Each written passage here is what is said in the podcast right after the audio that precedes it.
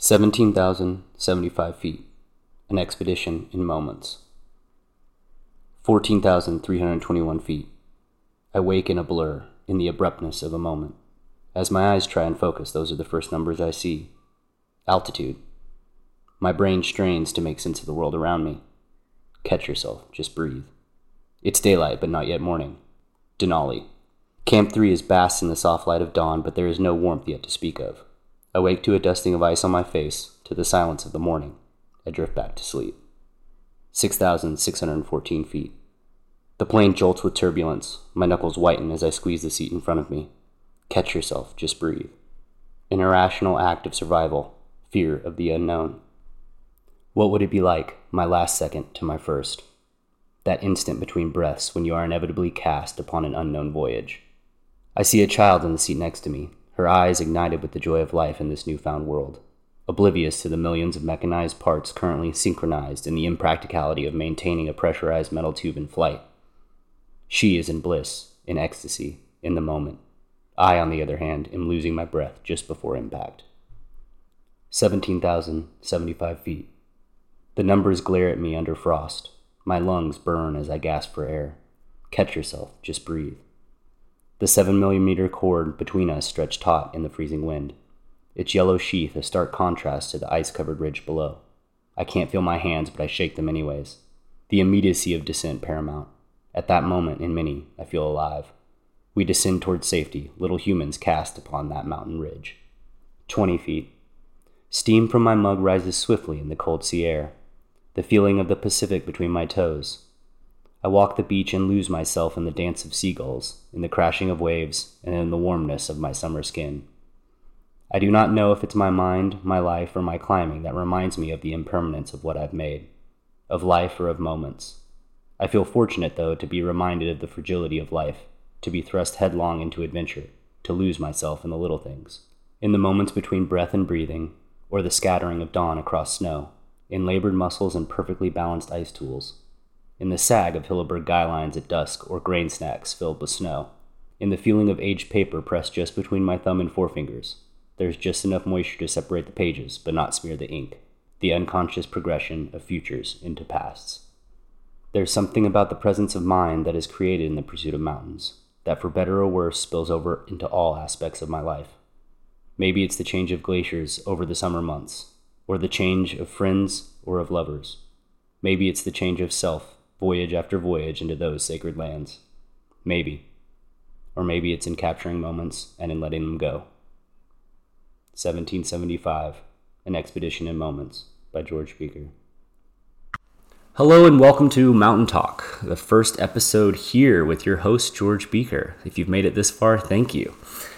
I started this episode off with a poem that I wrote while I was on Denali because this episode talks a lot about Alaska and how it's impacted me. Mm, I started guiding there in 2018, and just recently, as of April of 2022 have accepted a lead guide position with the American Alpine Institute. So I will be leading Expedition 4 this year, and I'm super excited. So Denali's been on my mind, and I started this podcast with an excerpt of a poem that I wrote. And this podcast is an interview where we talk a lot about Alaska. This podcast is a recast of an interview that I had with Chelsea Murn in October of 2021. It covers a lot of subjects who I am, what I'm about, and where I'm going. And so I figured it would probably be the best to start my podcast with a little bit of background on myself for those of you who do not know.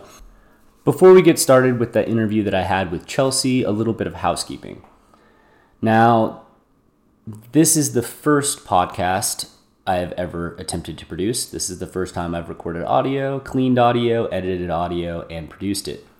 If you have any advice, tips, and tricks, if you can let me know how to overlay some music into this, please reach out on Patreon or Instagram at George Bieker, B I E K E R.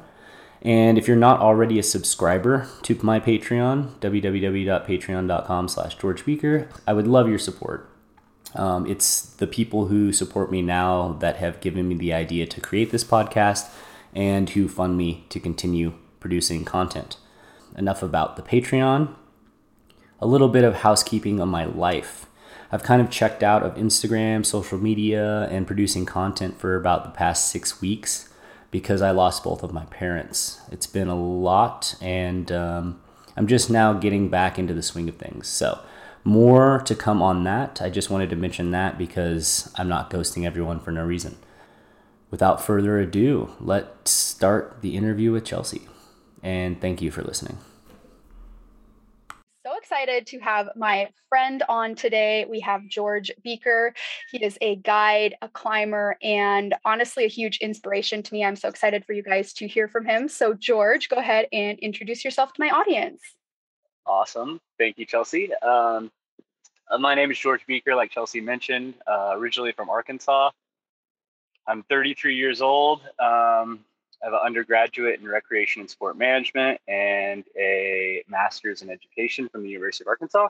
And I currently guide full time in the Pacific Northwest in the summers and Colorado in the winters, is what I do for my quote unquote full time job, part time seasonal job.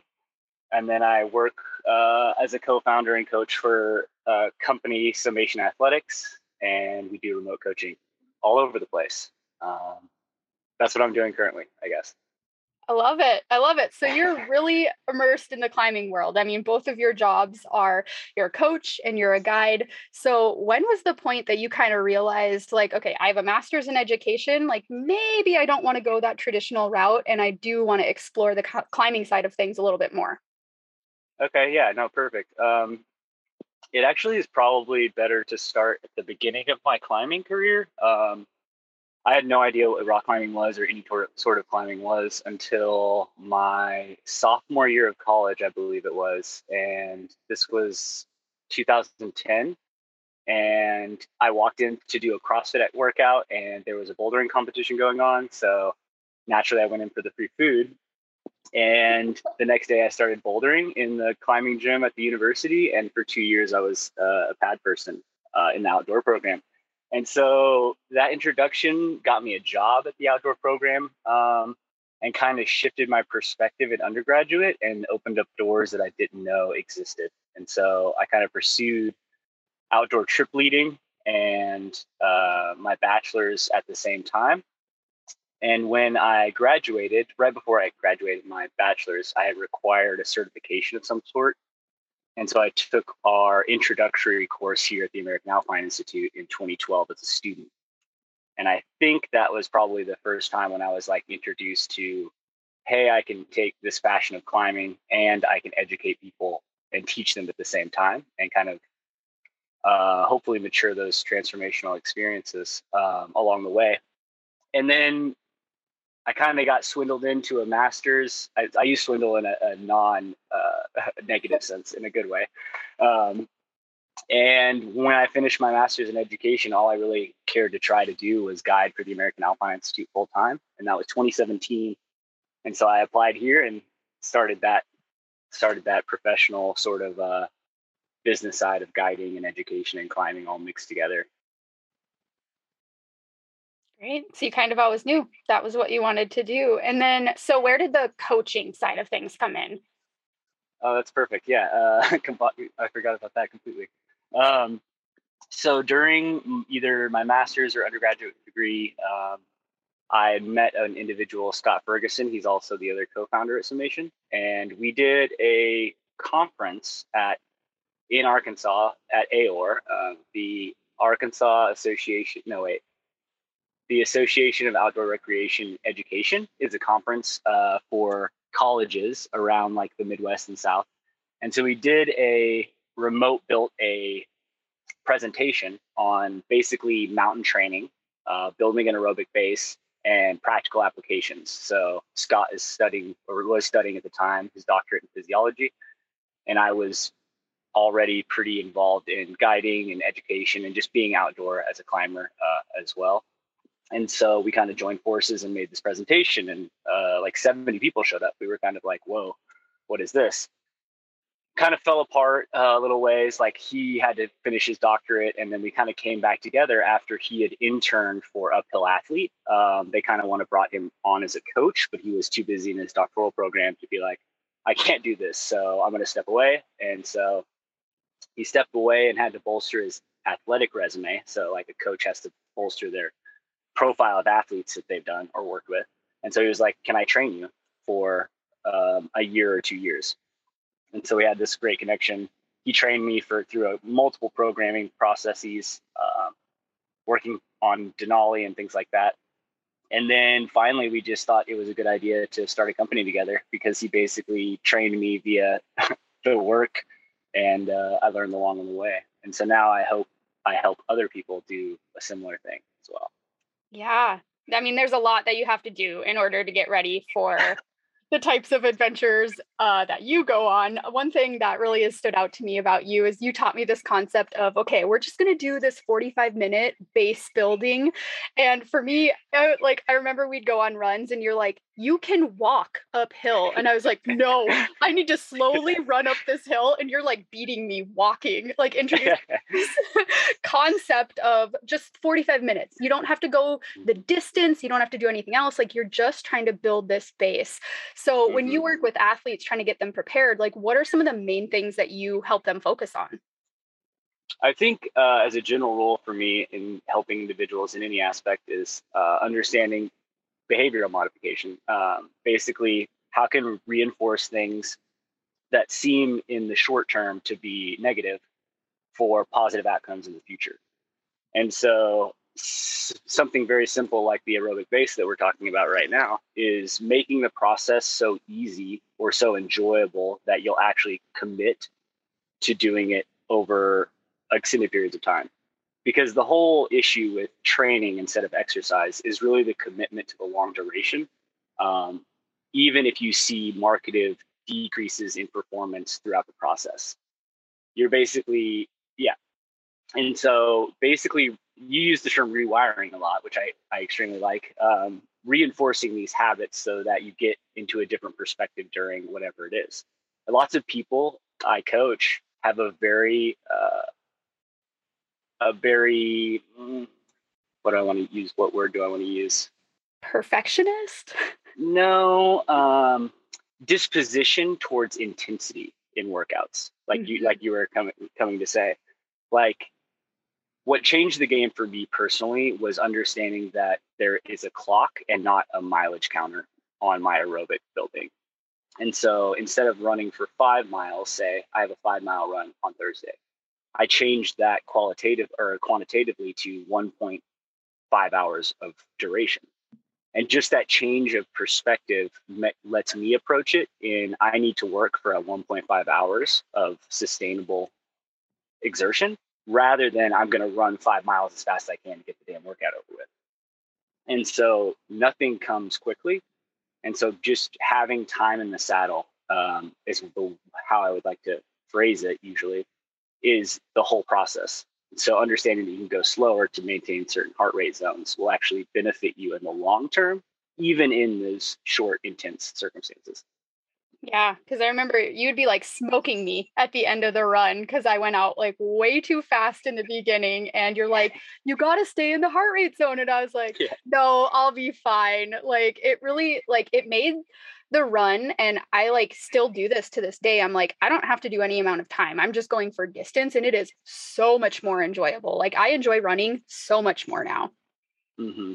No, I mean, that, that's great. And one thing that once basically anyone I work with from a coaching perspective, uh, at least for summation, for the first eight or 16 weeks, I'm just going to see if you're committed to the, pro- the process and try to reinforce habits that allow you to to perform for those eight to 16 weeks to 80 plus percent of your workouts, right? And if we can get through that, then we have a long ways to go from there.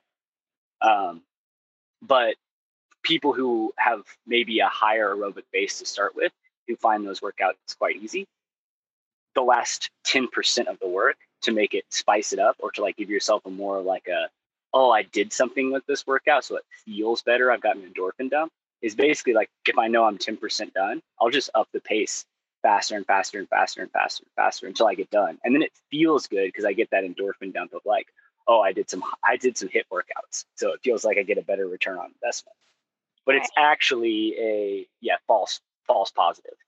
Um, you're going to get more bang for your buck if you can do lower intensity for longer durations and keep that uh, slowly building over time than you will doing a whole bunch of short, high intensity work. Right. I'm so glad we're talking about this too, because I think there might be a lot of people, I mean, myself included, that would be interested in doing bigger, longer trips and excursions. But you look at the end destination, the goal, and you're like, how would I even get there? You know, so it's like we're talking about kind of how to break it down and we're talking about getting prepared for doing things like this. So when people have, you know, big objectives in mind, let's say Denali, I mean, I don't know if that's like super, super advanced or anything, but we can even break it down a little bit further than that. You know, let's say somebody were interested in starting to branch out of, okay, yep, you know, I've I've bouldered before, I've sport climbed, I've done a little trad climbing, like I do want to take things to the next level and I really want to spend some time in the mountains what would you mm-hmm. kind of suggest for somebody like that? Mm, I mean, as like a, a shotgun response, uh, just a gut response to that is actually pay to get some educate like mountain education, uh, just so that you can approach these bigger areas in a safer or a less risky manage- management uh, from a risk management perspective. Just because, um, but we're dealing with two spheres of thought here. And on my right hand, I'm thinking of like physical exertion. Am I capable of doing what's required? And day after day, uh, do I have the fitness capable? Mm-hmm. And then on the other hand, I have the mental sphere of things, um, the technical complex systems that you have to use to manage safety in that terrain, um, the objective risk management. Uh, is the mountain falling on me or can I fall in the mountain? And those two spheres are wildly digressive. Um, so you can train in one completely and be highly capable. Um, but ideally, we want to train in both of those simultaneously to a certain degree. And that, I feel like that's my job as a professional when I take people out is to assess them in those two categories and then thread that line and let them learn along the progression of also increasing in one or two of those cat- categories or both simultaneously. Um, and so for someone who wanted to get into something like that or some of these more bigger, more committing objectives, I would say one, take care of the fitness component because that's something you can always prepare for and you can always do in your own time. You can get a coach. You can. There's so many resources online, um, but basically, I can put in the work now for the return on investment later. So, th- so that whole physical side, I don't have to worry about anymore. All I have to focus on is the mental side of things. And when I am able to do that, I can be clearer and more safe in those environments. When I'm having to juggle both of those at the same time is when things go back or can go back. Mm-hmm. Yeah, I'm again, I'm so glad we're talking about this because me, I would totally just jump to the physical aspect. Like, am I physically capable? Mm-hmm. And I would probably very soon run into, oh shit, there's this whole other side, the, the technical component that I am just not ready for. So, yeah, like hiring somebody to mm-hmm. really help with that, I think, I mean, that's the safest route anyway mm-hmm. is like let's maybe just not try to diy this and just go out mm-hmm. and see what happens like i mean yeah that's that's essentially your life that you're playing with at that point yeah and then it, i mean for people who have more experience maybe um, maybe you're a competent so let's just hypothetically say you're a competent 512 trad leader and you've never done bigger objectives well what you do is you just dial back the intensity of the objective you're going for so that the mental aspect of the mountain itself isn't something you have to worry about uh, on the fly. So maybe you go for like a five seven, a traditional alpine five seven climb, where the climbing is so easy for you that you don't have to worry about the physicality. All you have to worry about is the mental part, and then progress that over time. Mm-hmm. Also, uh, you can always build a base. we talked about running, and everybody can benefit from high aerobic output, or not high intensity aerobic output, but the ability to deliver outputs in the aerobic zone for long periods of time. Mm-hmm. Yeah, a lot of um, duration, I would mm-hmm. say, like longer, longer periods of time.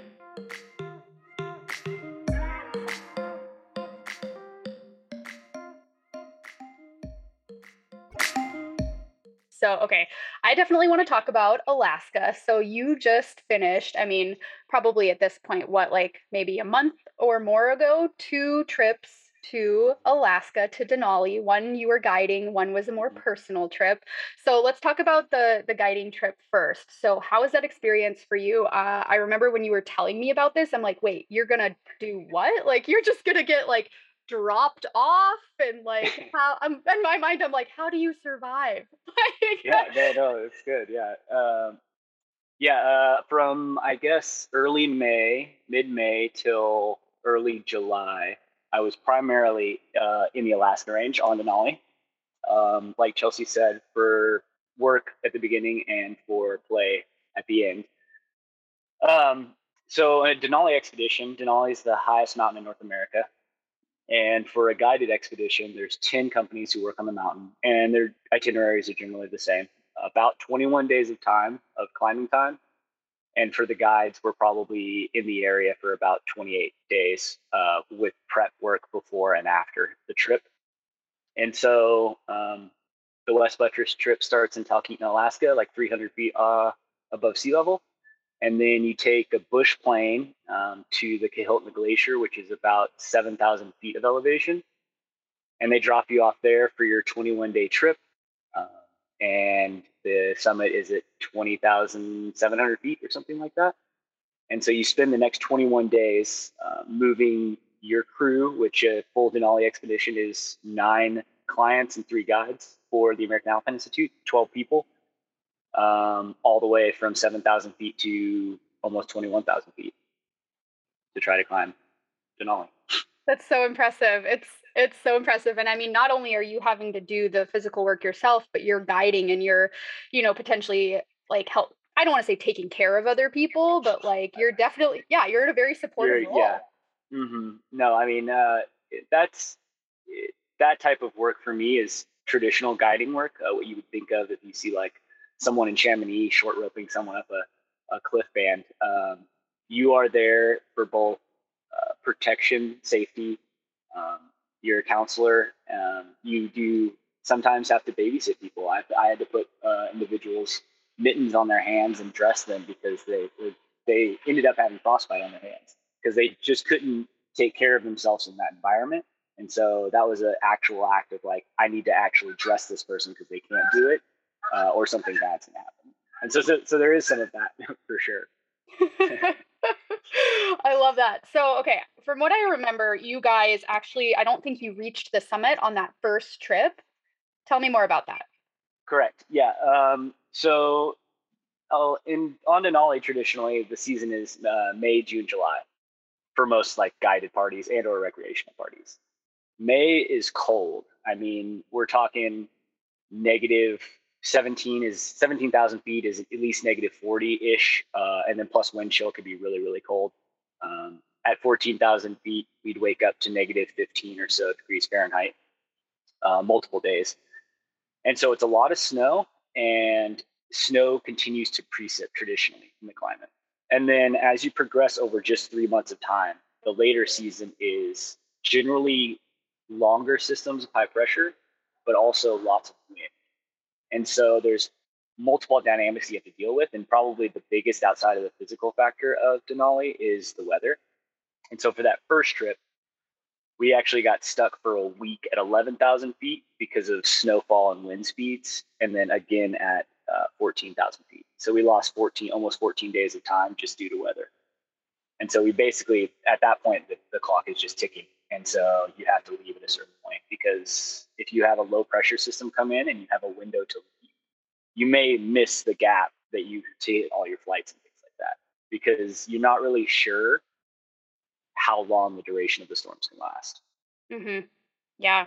It seems like there's a so lot of basically it was just weather. Yeah. Yeah. Yeah. Like going into it, you kind of never know what to expect. Like, sure, you can have like a loose plan and everything, but ultimately, like, it's not up to you. Mm-hmm. No, absolutely. And um, Denali in particular typically draws individuals who are very goal oriented. Um, it is one of the seven summits, so one of the highest peaks on every continent. And so you get people who are uh, have done well successfully in a professional job, or people who are uh, goal setters who want to check a box. And so they come to the the Denali experience with that mindset and learn quickly that things like that just don't work out in the bigger ranges. And I think that's a great lesson for people who are climbers. Um, in our pre-trip meeting, everybody talks about like expectations.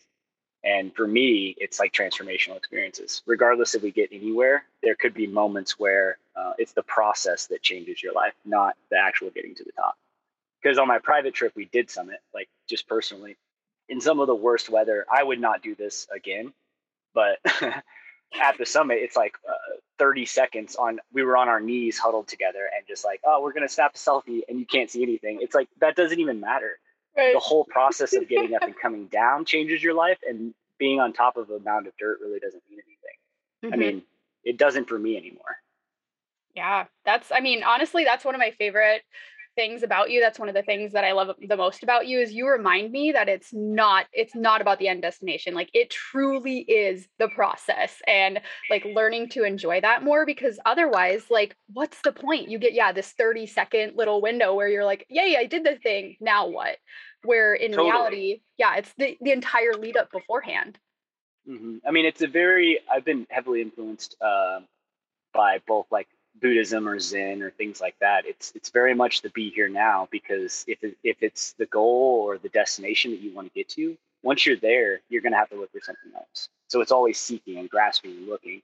Whereas if you find equanimity or like uh, the process that provokes the most joy, then it's the process that you'll seek, and you'll just become the thing that you want to be rather than just being like jumping from goal to, to goal. Right. I, I, I think it. I think it's a more. Uh, I wouldn't say eloquent, but I think it's a more um, enjoyable, ultimately, way to to process things. Mm-hmm. Yeah, I've been having a lot of conversations similar to this lately. I think because I'm probably going through my own, um, trying to like detach um, from my performance in climbing. So I always find it really interesting when I feel like I'm like, wow, this person like they they kind of nailed it. Have you always had this view with climbing or was it something that you know at a certain point you kind of recognized okay i kind of want to do things different hmm. um, i think i've had a predisposition towards play as a human throughout my entire life for sure uh, and climbing definitely right when i started it allowed me to play effortlessly and so my connection with the, the actual activity of climbing started as the pure process of the activity as bouldering. There's nothing else, right? It's just physicality and and technique. Uh, the pure, probably like I mean, you would say probably the purest form of climbing, which is not untrue. Um, and that quickly, I don't know. It's hindsight is such an interesting thing because we think of ourselves as a history, right? I'm not the same person I was when I started. And so I can't be informed as they were. So now I just look back at the things that I did and I'm like, oh, well, the me now thinks X, which is totally fabrications. Um, I think for me, the mountain environment has probably played the biggest role in changing that perspective over the long term because I've been in the mountains for very long periods of time now. I mean, I guess I've spent at least like five summers of my life basically just mountain guiding. And knowing that you don't have you're powerless in that environment uh, that there's things that are outside of your control is very a humbling experience. And i think it rubs off in the long term if you're if you're in those environments. It's the same thing with any activity that takes you into wilderness areas. And i think initially what drew me to more of like an, an outdoor learning experience rather than the traditional classroom setting. The ability to connect with people deeply and intimately very quickly in these remote settings uh, did the same for me as I'd like to for other people. And I don't even know if that answered the question at all, but I think it did. I mean, I think it did. And so I don't know if I've told you this, but you are hugely inspirational to me in the way that you live your life where you, you know, you have these periods of time where you work and you guide and you do these things but then you also like it's a huge priority for you to have time off to do what you want to do and i'm like oh my god i want that. Like that's kind of what i've always been chasing it's just taken me like so long to actually get there. So you know you live a very unconventional lifestyle. You live in a van you work when you want to work like tell me how that's been for you to kind of go against um conformity actually like just yeah like you know not saying like i'm not going to have the 9 to 5 job like has that been mm-hmm. difficult for you um honestly it started uh very early like when i changed my I can remember distinctly when I changed my uh, undergraduate. I was in the uh, you know the degree office or whatever, the advisor's office, and I was literally changing my degrees from I don't know. I probably had five different changes before then to outdoor recreation, and I was a, a philosophy major at the time of the change. And I just remember thinking to myself, well, I could be poor and live indoors, or I could be poor and live outdoors and I can always read books from dead old white dudes, probably. And so I just remember tw- switching to outdoor recreation.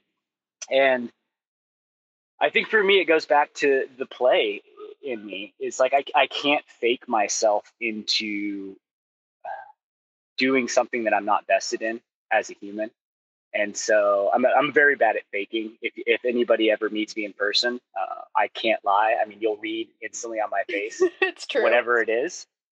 And so um, I think for me, the seasonal lifestyle worked very well when I started it. Uh, basically, my, my typical calendar right now is about May, uh, May-ish, May to June is Alaska, and then I come back and do July, August, September in the Cascades, working for the American Alpine Institute or other companies, guiding. Then I'll take off uh, typically October, November, maybe even some of December, depending on. And I do random other things, right? I'm uh, remote fitness coaching, so I have some income coming there, and some other opportunities working for media generation for companies. Uh, kind of, I have my hands in a lot of pots to kind of supplement my income. Then in the winter, I work for in Ouray, Colorado, doing ice and mix guiding for about three months. Take a month off and then go back to to guiding. And um, I think for me, it's worked out really well because I have to prioritize self care, what it is that I'm doing. I have, I have to progress in every aspect of my life, not just my physical aspect, not just my professional aspect, but I need to progress uh, emotionally in I need to progress emotional intelligence and things like that. And that takes other avenues of pursuits. And so having the time, making, dedicating time in my life to pursue other things, um, basically for me just keeps life more interesting and allows me to progress faster as a human. And maybe that's why I've chose the more non-traditional aspect um, just because when I when I think of the traditional aspect of things, I just think about that that nine to five uh, Monday through Friday, which I mean I, I opened a gym in San Diego during quarantine. I mean I was the general manager and hired and interviewed and brought a whole team together and did the nine to five basically, and it was a great learning experience. Um, also during COVID, which is crazy. Um, but for me, it kind of took away a little bit from why I climb. And it's actually the pursuit of having to be in these wild places and travel and climb and things like that. And the seasonal or non traditional lifestyle allows me to do that the most, I think. Yeah, totally. Oh, I love it. I love it. We're always learning. We're always learning. No, no one's ever there. It's always like, I mean, we, we've climbed a lot together. You're never strong. You can always be stronger. You can always be fitter. You can always be smarter. There, the boundary, the horizon of learning is always just where you perceive it to be, and then it's further, right? Yeah. Mm-hmm. I was talking to my mentor earlier actually about like kind of this obsession that we have with like the destination and reaching it. And she's like, mm-hmm. the destination is death. And I was like, oh, that's fucking actually, you're correct. And I was like, yeah, I don't need to be speeding towards that anytime soon, you know? So it's like, it really reiterates like it's the process. And it's like, I think for me, what I want people to take away from this is like, if you're doing the nine to five thing and like you have other interests, other goals, other whatever it is, like you can make a lifestyle that fits and works for you. Like it is out there and people have done it before. Yeah, no, I, I think, uh, I would, I would rebuttal and say, uh, that life would be the destination, uh, only because of some things. but uh, we won't go there yet. Um, but I would say that there's the sunken cost fallacy, essentially. So you're you're in, let's just say, you are. Let's. This is random. Uh, we're going to buy a dishwasher. Talking about non-traditional. I'm never gonna have a dishwasher in my life probably, but we're going to buy a dishwasher. and we spend $400 on our dishwasher. And then later, we see an ad for a dishwasher for $2, $275. And so in our minds, we probably are going to go through this process of thinking about the pros and cons of the situation that we already made, right? And the sunken cost fallacy is you eliminate all that because the choice has already been made, right? It, you, your return on investment is lower the more you ponder on those things. And so I like to think of a twist on that is the sinking cost fallacy, which is you haven't made the decision yet. You're stuck in the perpetual. I'm interested in this thing, but I don't know if I can do it professionally. Where am I getting income? And basically, you never make the choice. You're just stalling and pros and conning the whole time. Yep. And I think that's ultimately worse. Um, if you make the wrong decision and you think about it, sure, but you actually made the decision. If you're in your head about if I should or shouldn't make the decision, a, a, part of me, I mean, at a certain point, my job and when I interact with people is hopefully push them to decide where they actually want to be genuinely. Um, but just pick something. Yes. I mean, ulti- ultimately, you have to invest energy and time and mind space into the things that you want to do. And so, thinking about doing the thing is not doing the thing. At a certain point, you have to just start doing the thing. Mm-hmm. And other things may fall, and life always happens. It's not like if I didn't have any problems, it's like, oh, hunky dory for the rest of my life. Life wouldn't be fun. No. It, it wouldn't be challenging. It wouldn't be worth living. The reason it's worth living is because these problems keep popping up. It's because we have a new friendship or any any host of both good or evil things. Evil. There's no morals here. good or bad to my perspective. Um, but that's what makes it interesting. So something bad is going to happen, even if you do the thing that you've always wanted to do, guaranteed. Mm-hmm. But it's if you really want to do the thing you wanted to do, then you'll you'll just you'll pick up the ball and you'll just keep rolling with it.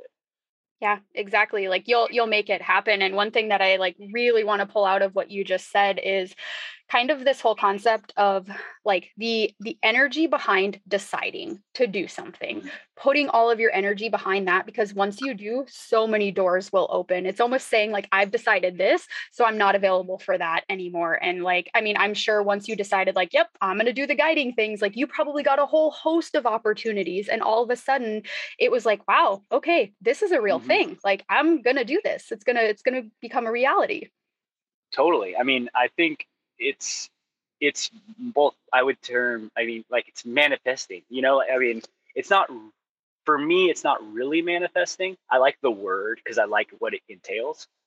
But also, when we when we make these choices or we head towards certain things, our both intimate knowledge of the subject and our locus of perspective hones in on whatever it is that we're pursuing, and that in turn allows us to recognize patterns in this new way of thought that we might see things that we wouldn't even have seen previously even though they were there.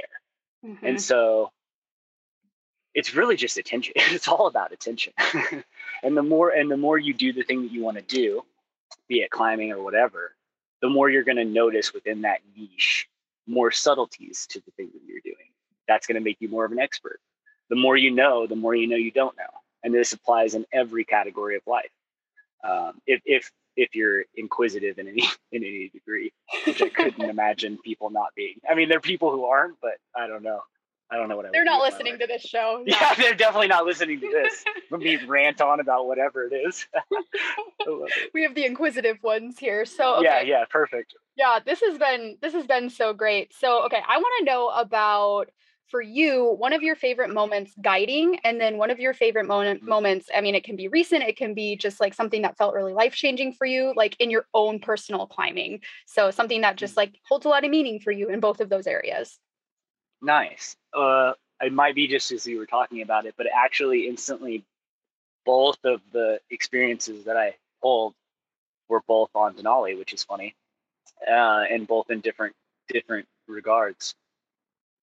So this might have been 2018, my first. I think that was my first Denali expedition working, and it was 2 or 3 a.m. in the morning. And during the sun during the summers in Alaska, the sun doesn't ever set. Uh, it, it basically will go behind the ranges, but it goes towards the horizon and just spins at um, in the middle of the night.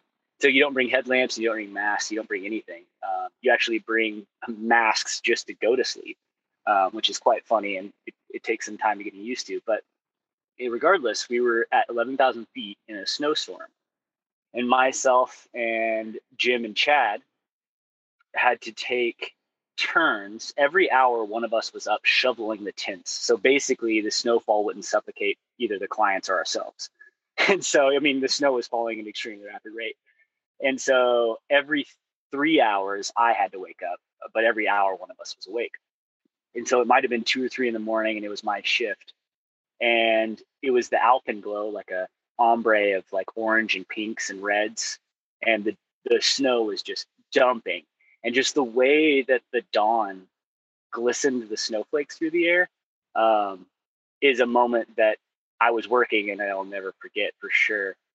Um, it was it was one of those moments of presence where you're like, I am here now, and this is what it is all about right now in the moment, and nothing else matters. And it had nothing to do with climbing or anything like that. It was literally just the moment, and it can happen anywhere, anytime. And I've had multiple times this happens, but I pulled that one out because I was working, and it was like a very present moment for me, and I, I, I just stick with that one. And then the second moment was the whole personal expedition on um, Denali with my friend Nick from Arkansas, who's a firefighter, and Cameron, a previous uh, client who I met at American Alpine Institute, who's now a good friend. We climbed a lot together. Um, that trip was very much a transformational experience for me in regards to I was in those elements with people whom I was my truest form of myself and they were too back to me. And so I, I actually had this compliment on a previous uh, Denali expedition Is a an Asian man doctor told me like you're one of the most genuine people I've ever met. And I was like, whoa, that's like quite the compliment. I didn't react like that, but I, I, was taken aback and I was glad to be because that, that's what I strive to be. But um, this personal trip with Nick and Cameron, there were so many aspects where we just showed who we were to each other continuously through the whole process that it allows me a different person. It was almost like a, a paradigm shift where it's like I come out of this experience and I'm like, oh, I could just be this way all the time. And it sounds I, am not sure what it sounds like, honestly, but for me, as the experience, it was like very much one of those confluence of times where you're like, I can't believe this is happening, and it and it is happening, which is is good. And I'm aging too, so you know I'm almost 34, so maybe it's that too. We'll see. no, I remember like I, I remember having this conversation with you too. I'm like, oh, when you go to guide, do you like put on your professional hat? And you're like, no, I'm exactly the way that I am now. And I'm like, that's fucking awesome. Like you literally be this authentic expression of yourself all the time, which I mean, you were wondering how it sounds. And I think it gives a lot of people permission, honestly, because I mean, especially because I work with women, like we feel like we have to be a certain way in one mm-hmm. situation and then in a different one. And there's it's all this like disconnect. And then at the end of the day, you just end up feeling like, who the fuck am I even? Mm-hmm, and like it's mm-hmm. just so confusing sometimes.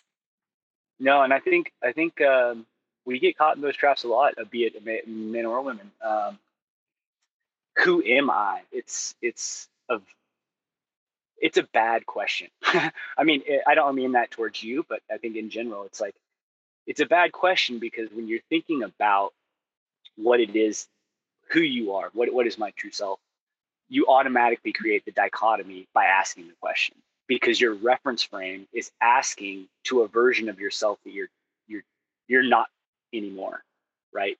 Because you couldn't look at yourself and try to define what it is without taking a step back from yourself. So it, it, it leads you down the wrong rabbit holes i think. Um, who you are is what you do in every aspect of what it is. It's just I, I love this thought problem, or I, I read this Alan Watts. I, have read a lot of Alan Watts and other things, but um, one of these paraphrases that he mentioned some Zen master saying is, uh, "I wish I knew the I that knows me, because then I kn- I could know that I know that I know, right? And it's an endless regression. And it, I don't know. It's just it's a bad. It's a hard question to answer because there is no answer. That's why it's a bad question.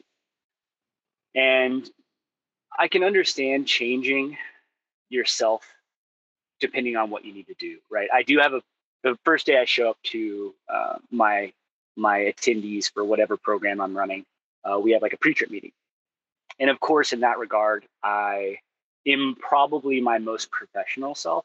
I'll I'll typically not use any sort of um, gender exclusive language or um, references, pop culture references, or any sorts of things that would be red flags for individuals because I'm there to create a safe space, right?